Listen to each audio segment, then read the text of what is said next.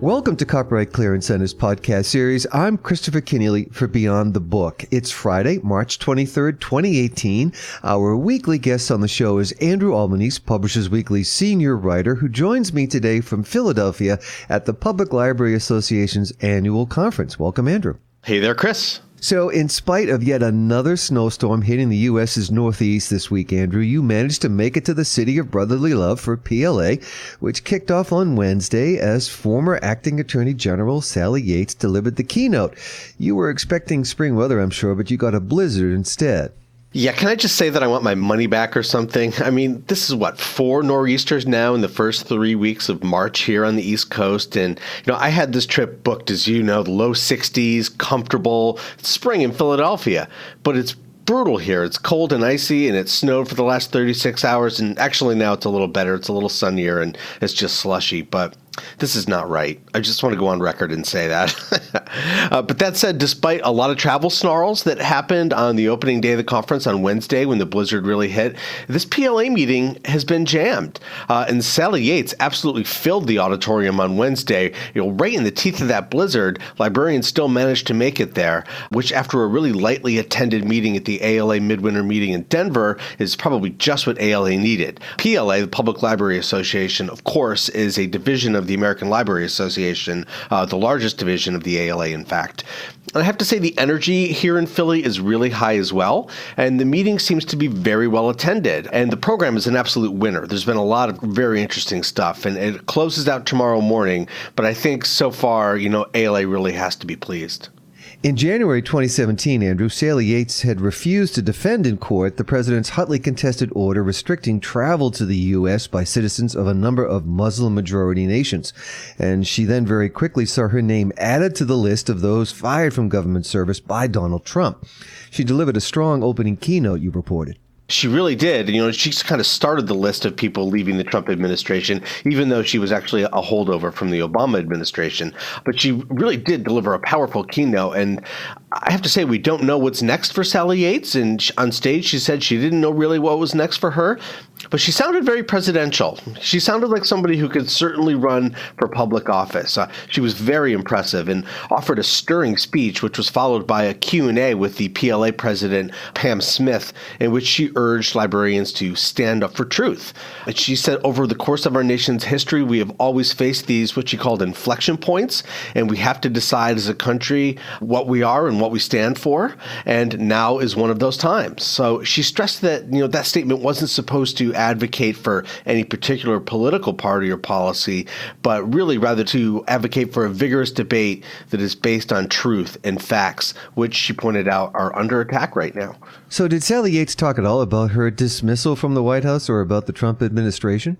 Well, she did, in fact, though it's worth noting she never mentioned the name Trump a single time, not once. The speech was completely apolitical, which is a requirement of the ALA, of course, as, as a national nonprofit. Um, the vast majority of her speech was about the ideals that we as a nation aspire to, even if we often fail to live up to them. And without mentioning the name Trump, she still got some shots in. You know, she was decrying especially the systematic undermining of trust in our nation's essential institutions, including the FBI and the free press, as well as attacks on objective truth itself.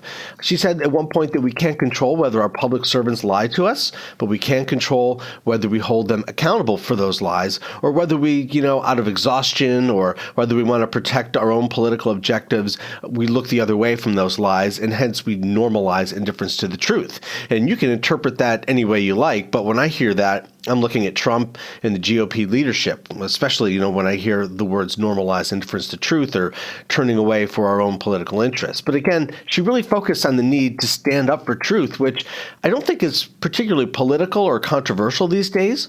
There is such a thing as objective truth, she said, a line which got a lot of applause and a standing ovation. And you know, you can debate policies and issues, but we have to debate those policies and issues on common held truths, on common facts, she said, rather than on just raw appeals to emotion or fear or appealing to something that people are anxious to believe.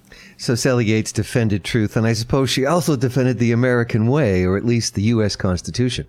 She very much did. It was a, it was a Superman speech: truth, justice, and the American way. Absolutely. Uh, and in the Q and A uh, period with with Pam Smith, uh, she offered to answer any question at all. So she was asked about the travel ban and about her dismissal by President Trump. And it was interesting. She told librarians that she first learned about the travel ban uh, that was levied against seven Muslim majority nations late on a Friday afternoon, literally like at five o'clock on a Friday afternoon, from her assistant via a New York Times news article. And this, even though the DOJ was going to have to be in court the next morning to defend the ban, the White House never involved the DOJ in any discussions about the ban or even let them know that the order was coming. But ultimately, she said, didn't really matter because after studying the ban, which she did as quickly as she could, uh, she quickly was convinced that it was not lawful or constitutional, and she was not going to defend it. To defend it, she said she was going to have to argue a pretext that she didn't believe was true. And that pretext, of course, was that the ban had nothing to do with religion. So at that point, she said it was a simple decision for her. Uh, she was not going to be a part of that. And the Department of Justice should never be involved in advancing a pretext, she said. Uh, and the other question she then had was was she going to resign? If she had decided not to defend the ban, should she just leave? And she decided that as acting attorney general, she knew she was going to be replaced at some point anyway, but she decided that she had a greater responsibility to uphold justice. And if she resigned, sure that would protect her personal integrity, but it would have left the Department of Justice uh, to advance an argument that was not grounded in the truth. But she closed by reflecting on these things that were giving her hope, and uh, that included people turning up at airports to protest the travel ban. And recently, uh, she talked about the kids in Parkland, Florida, who, after this tragic school shooting, have organized to fight for sensible gun control. And indeed, tomorrow morning here in Philadelphia and in cities all across the country, we're going to see that in action uh, as there's going to be a March for Our Lives here. March for Our Lives, of course, was organized by the Parkland Kids. And tomorrow morning, I'll also be listening to Tim Wu, the Columbia law professor who coined the term net neutrality, and then checking out the march before I head back to New York. And, you know, you can look for my report on the PW website next week about Tim Wu's talk, which I'm sure is going to be fascinating, and the rest of the PLA meeting, and probably some stuff about the march. I'm sure I'm going to have to make my way through that to get home to New York City. And that'll all be on the PW website next week. Uh, and also, I have to say, I took a trip to the Philadelphia Free Library where they unveiled a short story ATM. Okay, so wait a minute. I can't let you go without telling me a little bit about this. A short story ATM. Does it dispense uh, Updikes and Beatties? it dispenses short stories. We'll put it that way. Not Updikes and Beatties. Something tells you there's a copyright issue that might arise with dispensing those. I mean, instead of Washingtons and Franklins, is what I mean. um, well, it's an interesting little experiment, and you would think that we have a short story ATM in our pocket right now. With you know, we can pull out our phones and look at Facebook at any time. But what this machine does, and what's really interesting, and it was sponsored by the Knight Foundation, which I found interesting too, is that you can walk up to it. It has three buttons on it: one minute, three minute, five minutes, and that pertains to how long the story should take you to read. And you press the button, and it prints out this receipt with your short story on it, and you can walk away with it and read it on the train train, read it wherever you're going, hand it off to a friend, give it away. You know, obviously, it's not the most effective way to communicate a short story in this digital age when you can do everything over your phone. But it really sort of puts literacy front and center in people's minds, right? You're sitting at the train station, and it just makes you think about reading. It just makes you think about the library. And I found it to be um, a really fun little thing. And I actually printed out a story for myself, and they're all labeled at the top with what genre they're in. I guess, you know, you can't mistake satire or humor or something. They're, they're curious about that or they're they're worried about that. Uh, and I got this cute little story. It, it's called a, potted plant, and uh, it was really neat. I thought it was an interesting little uh, for the library and the Knight Foundation to get into. And you'll probably see a few in Boston over the next few years. When Beyond the Book returns, PW's Andrew Albanese previews the 2018 London Book Fair. I'm Christopher Kenneally with Copyright Clearance Center's Beyond the Book.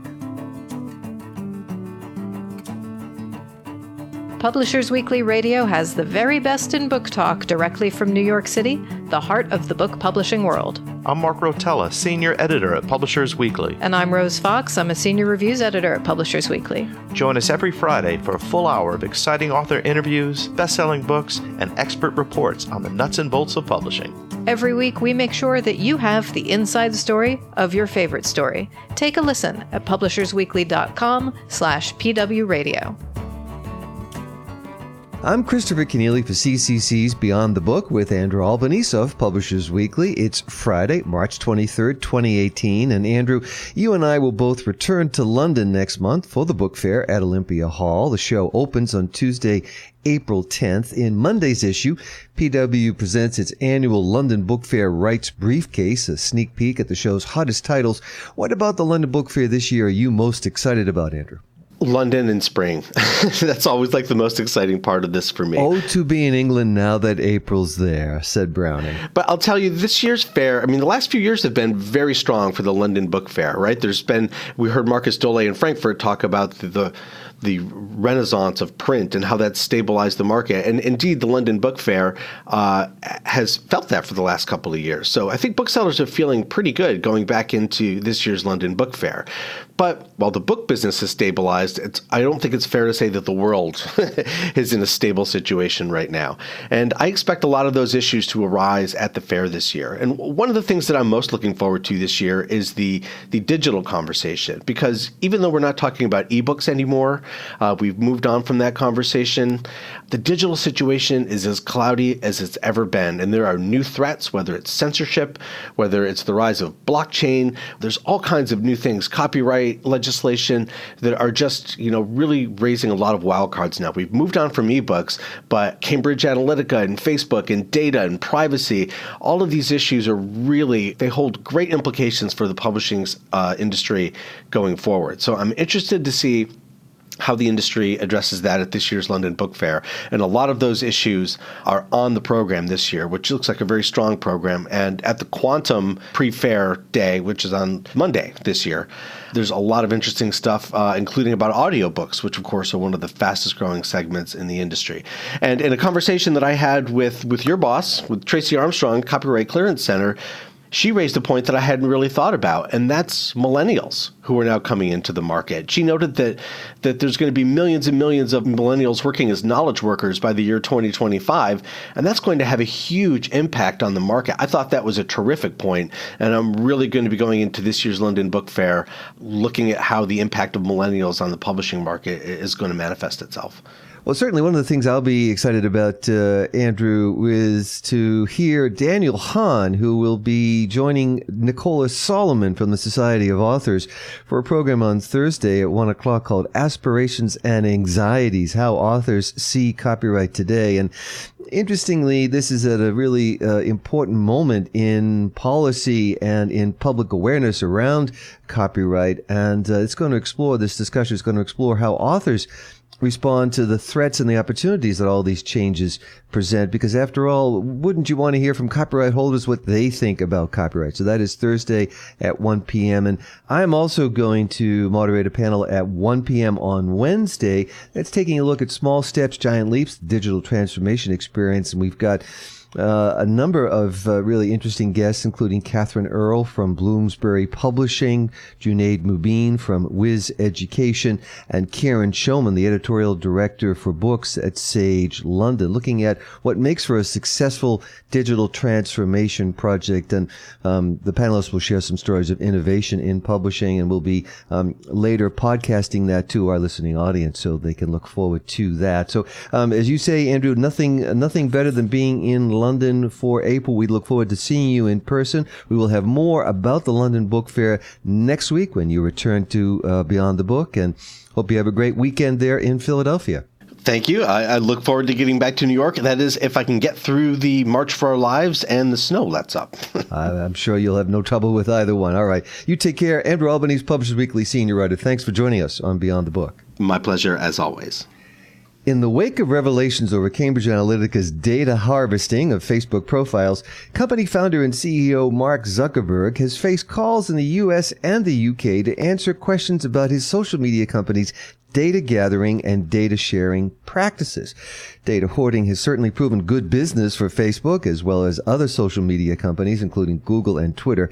And in his new book, Privacy, author BJ Mendelson declares that privacy, at least as we once knew it, was sold down the digital river a long while ago. The tech companies have done a wonderful job uh, fortunately for them, unfortunately for us, of painting themselves in this almost utopian kind of brush of being cuddly and friendly and and promoting all these wonderful things. But the bottom line has always been your data equals a whole lot of money, and they'll do whatever it takes to get as much of it as they can. Privacy, lost and found. Next on Beyond the Book. Beyond the Book is produced by Copyright Clearance Center, a global leader in content management, discovery, and document delivery solutions. Through its relationships with those who use and create content, CCC and its subsidiaries Rights Direct and Ixxus drive market-based solutions that accelerate knowledge, power publishing, and advance copyright. Beyond the Book co-producer and recording engineer is Jeremy Brieske of Burst Marketing.